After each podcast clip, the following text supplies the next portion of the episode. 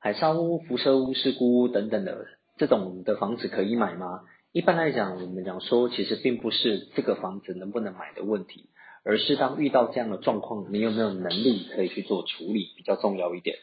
我们分别稍微说一下好了。以海沙屋来讲，大部分人买到它可以买便宜，但是呢，你不一定有能力可以去做海沙屋的处理，因为呢，呃，对于很多海沙屋的程度来讲，每一种呃，就是每一个房子的海沙的程度其实不太一样。轻微的海沙或许是可以处理的，但是呢，严重一点的海沙，见到钢筋裸露啊，又或者结构已经有问题啦，对一般来讲，其实并不一定有能力可以去做处理。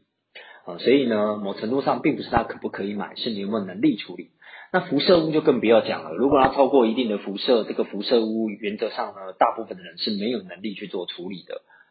那事故屋呢，原则上呢就要看，就是我们讲说有非自然死亡在房子里面，那对于买到的人，原则上如果你要长期自己自住，哦，你八字够重，你又不不信这些，那 maybe 你还是可以买。但是如果你是要拿来做投资的，那你又觉得你买了之后虽然买便宜，但是你下一手卖不掉，那其实我们也不太建议你买哦。所以倒是不是可不可以买的问题，而是我们还是回归自己的状态跟能力，能不能解决这样的问题。